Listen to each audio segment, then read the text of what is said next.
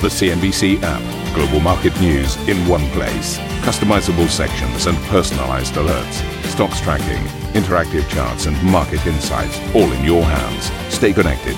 Stay informed. Download the C N B C app today. Very good morning, everybody. This is Squawk Box. Welcome to the headlines this hour. The E U says the wiping out of Credit Suisse's A T one bonds was wrong. In an exclusive interview, the body responsible for winding up bad banks in the bloc says it would respect those bondholders in any future banking crisis. In the, the European context, we would follow the hierarchy, and we wanted to tell it very clearly uh, to the investors to avoid to be misunderstood. We have no choice not to respect this hierarchy in resolution, and this is what we wanted to recall to investors. U S lawmakers accuse regulators of being, quote, asleep at the wheel amid the Silicon Valley Bank and Signature Bank collapses, amid heated questioning on the second day of hearings on the Hill. The S and P five hundred closes back above the four thousand mark, with tech names on pace for their best quarter since twenty twenty, as concerns around the health of the banking sector ease. China's new premier warns against chaos and conflict as the Boao Forum opens, while I M F Managing Director Kristalina Georgieva cautions countries against economic decoupling. The long-term cost of trade fragmentation could be as high as seven percent of global G D P, roughly equivalent to the combined annual output of Germany and Japan.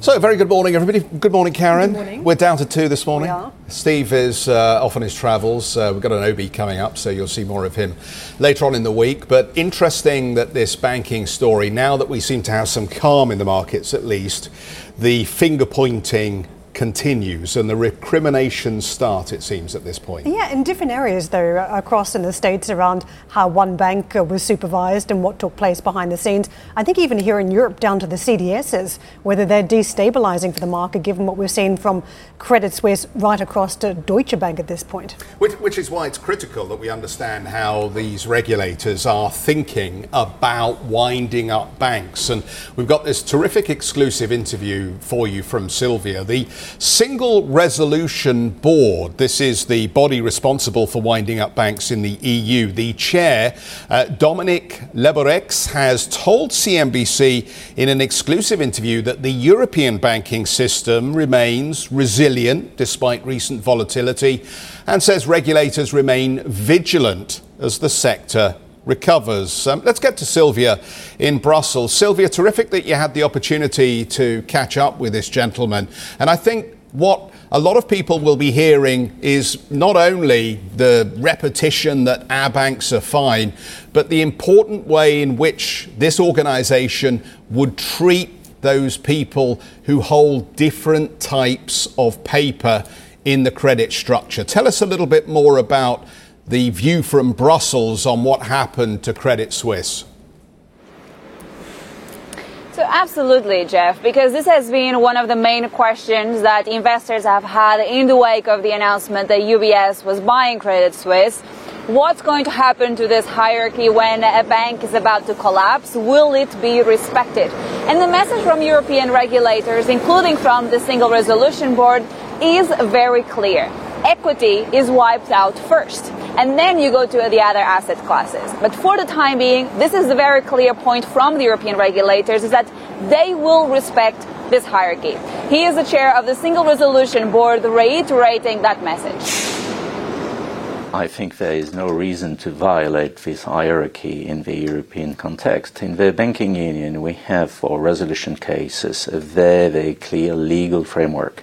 And so what we wanted to say to investors at the moment of the decisions taken by the Swiss authorities is that in the context of the banking union, that's to say in the, the members of this uh, banking union made of the supervisory board of a single uh, supervisory mechanism, sorry, and the single resolution mechanism, we would decide to respect, because this is the law in reality, the pecking order for absorbing losses, in particular in a resolution decision. Let me mention that what the Swiss authorities uh, decided upon was not exactly a, a resolution decision. They said that it was out of resolution. But what I can tell you is that in resolution here, in the, the European context, we would follow the hierarchy. And we wanted to tell it very clearly uh, to the investors to avoid to be misunderstood. We have no choice not to respect this hierarchy in resolution. And this is what we wanted to recall to investors. So you would have never written down A T one bonds to start with? We would have been able to uh, write down A T ones, but after the full equity stack.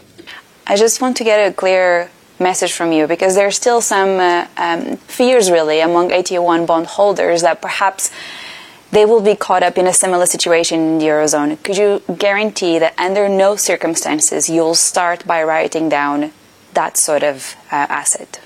Well, here I'm representing a resolution authority. So as a resolution authority in charge of the Banking Union resolution framework, I can tell you that I will respect fully and entirely the legal framework. So in resolution, when adopting a resolution scheme, I will respect this hierarchy, starting by absorbing the equity stack, and then the A T one, and then the Tier two, and then the rest. So if there was any sort of doubt among investors in Europe about whether regulators here will actually follow this hierarchy or whether they will be caught up in a similar situation to what happened in Switzerland, the message there from the Single Resolution Board is very clear. They will respect this. They will respect the law, as they put it. Now, it's also important to keep in mind that we've had really several events surrounding banking in the last three to, to two through three weeks or so. And it's important to step back really and understand where we are and whether the banking system is actually resilient. Now, the message and the view from the Europeans is that the banking system is resilient in this part of the world, that they have done a lot of work in the global, since the global financial crisis, and that is paying off. We need to take care of the, these market events because they can tell us uh, some elements. But we need to put these events into a broader perspective. And the broader perspective is made of a resilience of the banking system in the banking union.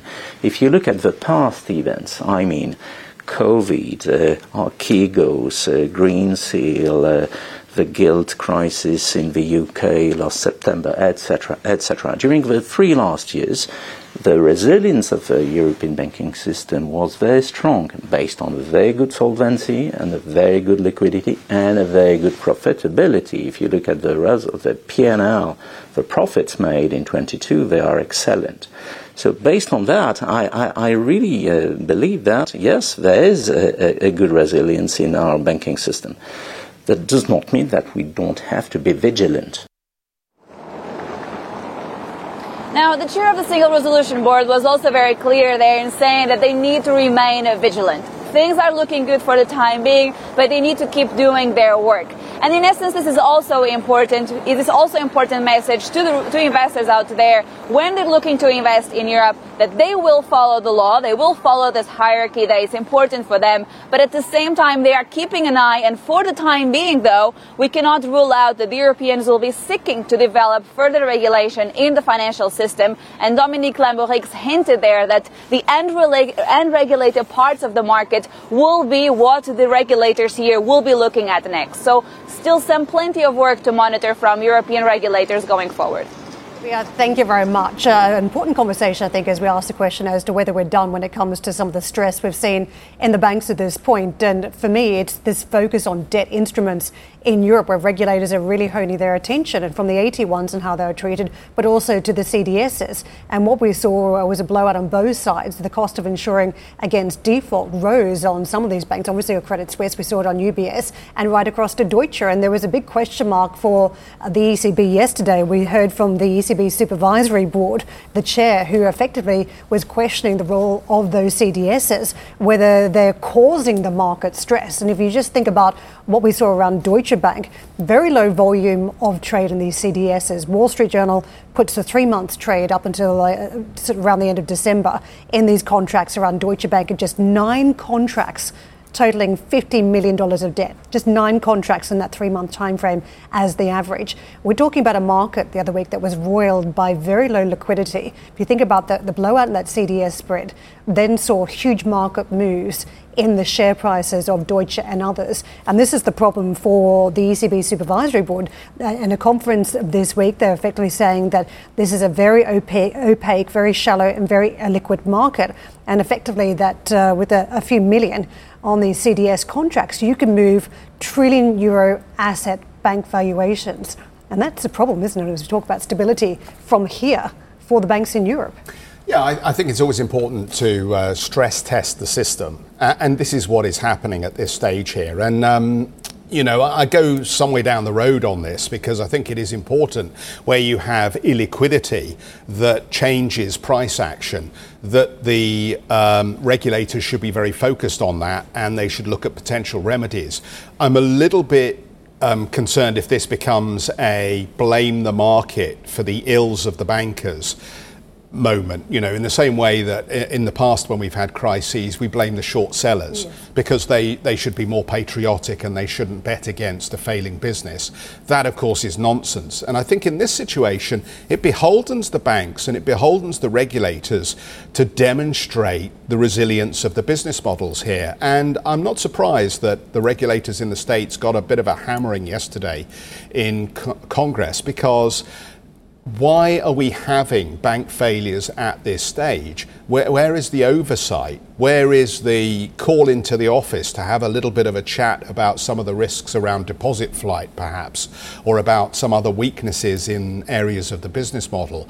Um, and so I think it's appropriate that we are, you know, s- singling out these specific issues and saying, is there a problem here with price discovery?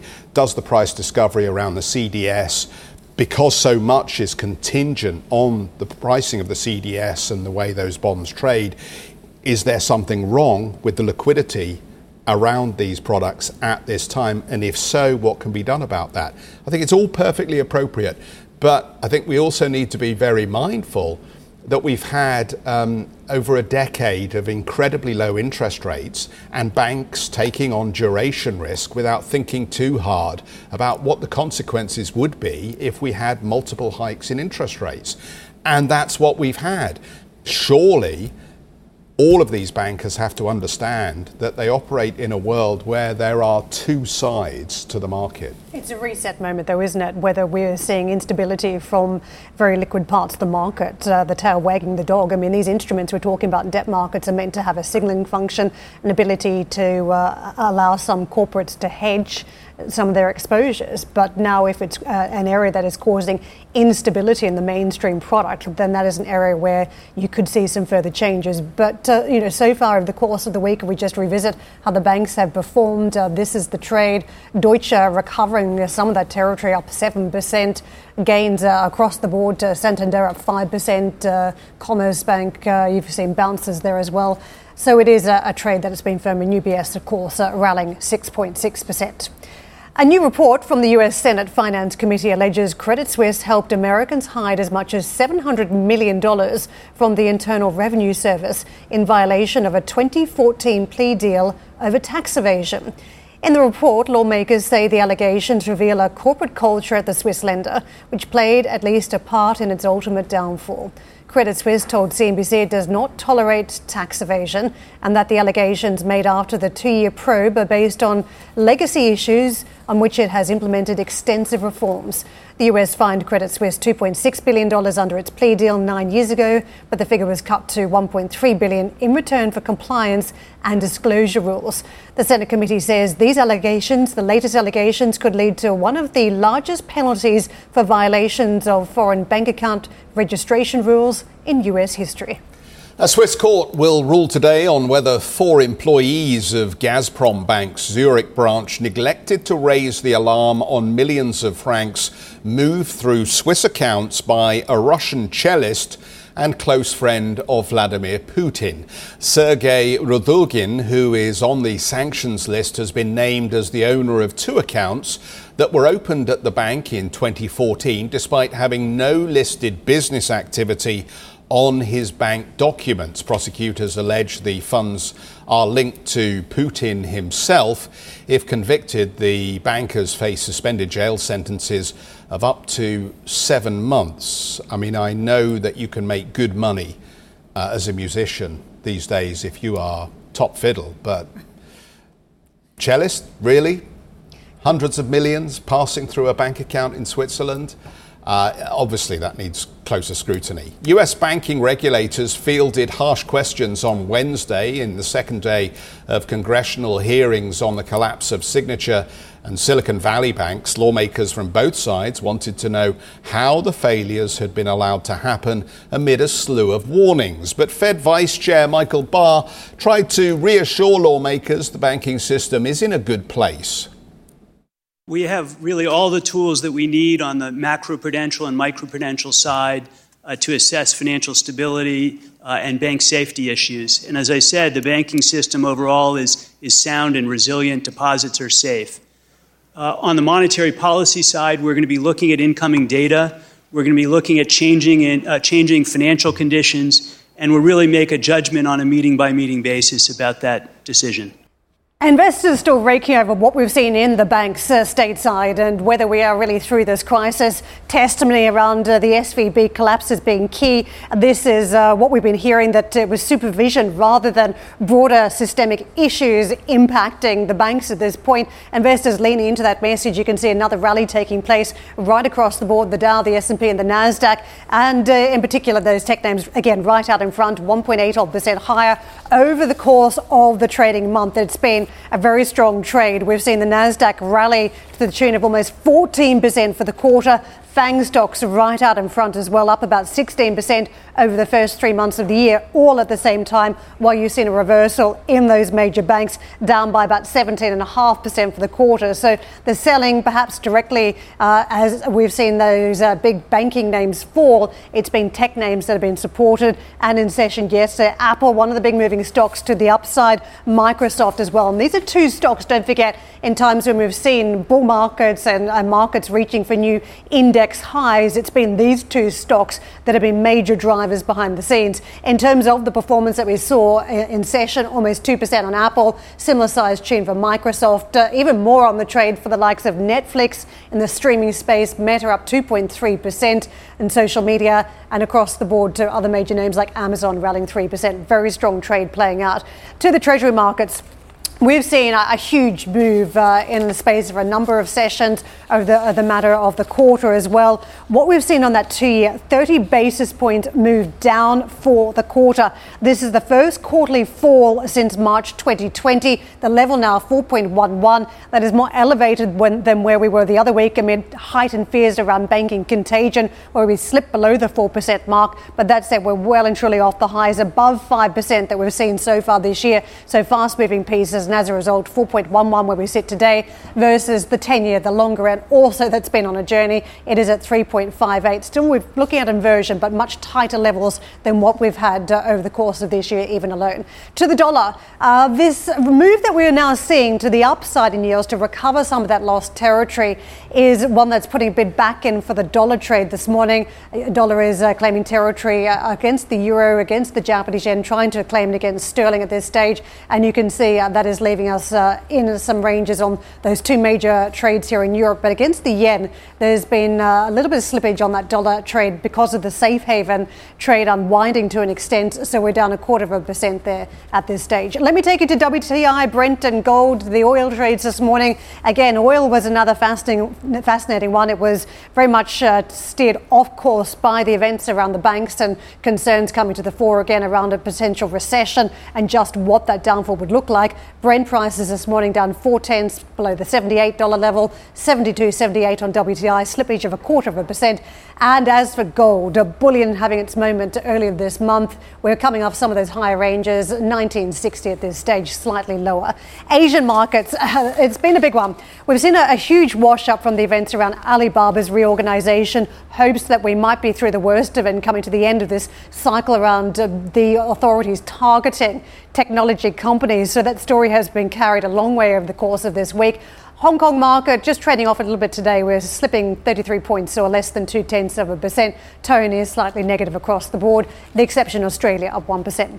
The opening calls to Europe as we get set up for trade. Worth bearing in mind, we had a second positive session in three yesterday. We're up one point three percent. We're also sustaining gains for the quarter, not for the month, but for the quarter. We're up almost six percent, down about uh, two plus percent for the month. These uh, early sig- uh, calls signal that we are going to see more upbeat action, uh, chasing some fairly decent ranges on some of these markets, Jeff. Terrific, Karen, thank you. Still to come on the programme, Taiwan defies Beijing once again as President Tsai Ing-wen touches down in New York, while China threatens retaliation. And also, as governments and watchdogs revisit banking oversight rules, you can stay up to date with all the latest by subscribing to the Squawk Box podcast. We've got a terrific exclusive interview with the Single Resolution Fund. We'll be right back.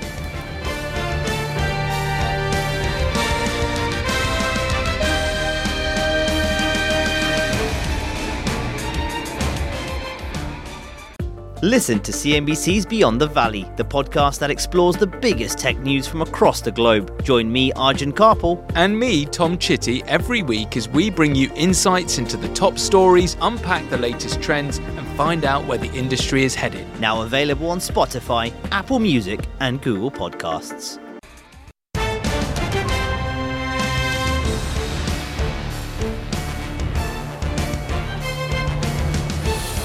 Morning, everybody. I M F Managing Director Kristalina Georgieva has called for unity while addressing the Boao Forum in China, urging rich countries to do more to help vulnerable members of the global community. She said there is an urgent need for debt support and welcomed China's engagement in a common framework. She also warned the cost of trade fragmentation could be significant to the global economy, hitting Asia particularly hard. The benefits of globalization have not been shared equally across countries or people.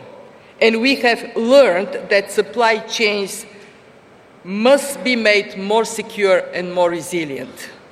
To reinvigorate international trade in an equitable way and diversify supply chains based on economic logic. Our research shows that the long-term costs of trade fragmentation could be as high as seven percent of global G D P, roughly equivalent to the combined annual output of Germany and Japan. And as a highly integrated region, Asia would be most adversely affected by runaway fragmentation. Taiwan President Tsai Ing-wen defied Beijing as she arrived in New York on a stopover, vowing not to let mainland China block the island from engaging with the world. Chinese authorities warned of retaliation if Tsai meets the U S House Speaker Kevin McCarthy. It is the first stop on a ten-day trip to Central America. But China said that it considered transiting through the U S as a provocation that would sabotage peace and stability in the Taiwan Strait. Just to pick up on this tour, uh, this trip, uh, Tsai will stay two nights in New York on her way to Guatemala, Belize. Um, this is uh, effectively two of uh, thirteen countries that still recognise Taiwan, and then on to L A on the return for, uh, I think, a couple of nights, which is why we're, we're calling this a stopover and transiting through. Interesting terminology anyway, when we're really talking about a, a short visit here. But uh, the provocation that China is calling this, uh, the terminology they're using is that they will resolutely hit back. So big question marks as to what type of retaliation they're talking about Uh, on the back of this visit. So let's link the two stories here, because there is a connection between uh, Georgieva's appeal and the language that she used, uh, I think, didn't really expose the underlying fear that there is within the I M F and some Western governments about the degree of Chinese lending to different countries around the world. And there is an obvious difference in the terms, because the I M F tends to lend at about two percent and China tends to lend at about five percent. But China's lending has largely been mercantile in nature surrounding the Belt and Road project. But one could also argue it's been predatory in the sense that where company, where countries have been unable to repay at the rate or size that China expected, it's extracted concessions, whether that be access to a port or whether it be the purchase of a, a facility or, or whatever. The, the issue then coming to Taiwan here, of course, we're all worried about the possibility of an attack on Taiwan. And the, the water's been muddied somewhat in recent days by the fact that ex-president Ma Ying-jeou went to Beijing uh, and was the first former or serving Taiwanese leader to go to the mainland since nineteen forty-nine. Now, the Chinese would have looked at this, the Beijing Chinese would have looked at this and said, oh, well, maybe this is an indication that all this pressure we're putting on Taiwan is working. And this is forcing some uh, humility or diplomacy from the Taiwanese. But the ruling party called the trip regrettable.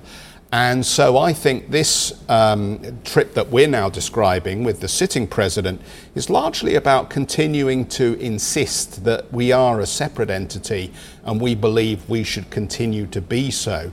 And increasingly, it does seem that the surveys in Taiwan indicate that there is widespread support for, if not independence, the continuation of status quo at this stage, which must be enraging Xi Jinping, who seems to think that uh, everybody will fall in line the minute he gets upset.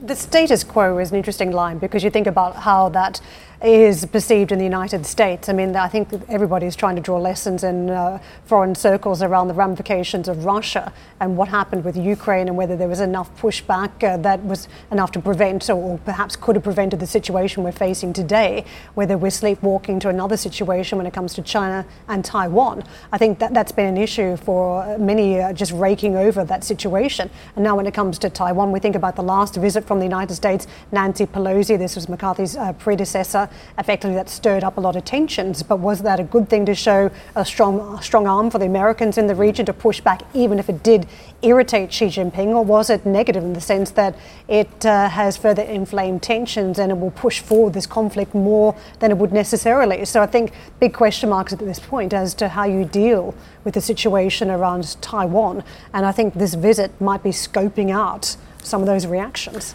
I don't think anybody's sleepwalking into this, are they? I mean, we're all eyes wide open and we're all terrified that this should happen. But uh, what the, the the unintended consequences, perhaps, of the saber rattling is that increasingly Western countries are being knit together in new military pacts. I mean, even e- even the Kiwis, for goodness sake, are now talking about joining AUKUS. And, you know, for a long time, they've looked after their own interests when it's come to doing trade with China, saying one thing, but ultimately doing good business on the agricultural side. But I read even now, New Zealand is considering whether it should be part of the non-nuclear part of AUKUS. So concerned are people becoming about Xi Jinping's um, tougher tone. Yeah, it's fascinating, isn't it? All the countries around the region. And when it comes back to Taiwan, we think about the relevance of it. Chips. I mean, we've got this huge technology fight playing out over chips, and China, and China does not have the expertise that Taiwan does. In fact, when it comes to the United States, they also leverage a lot of the strength of that uh, A I and chip expertise out of the, the Taiwan semiconductor makers. So I think this is very pressing as we talk about the future. Thank you for listening to Squawk Box Europe Express. For more market-moving news, you can head to C N B C dot com. Or join us again on the show with Jeff Cutmore, Steve Sedgwick and Karen Cho, weekdays on C N B C.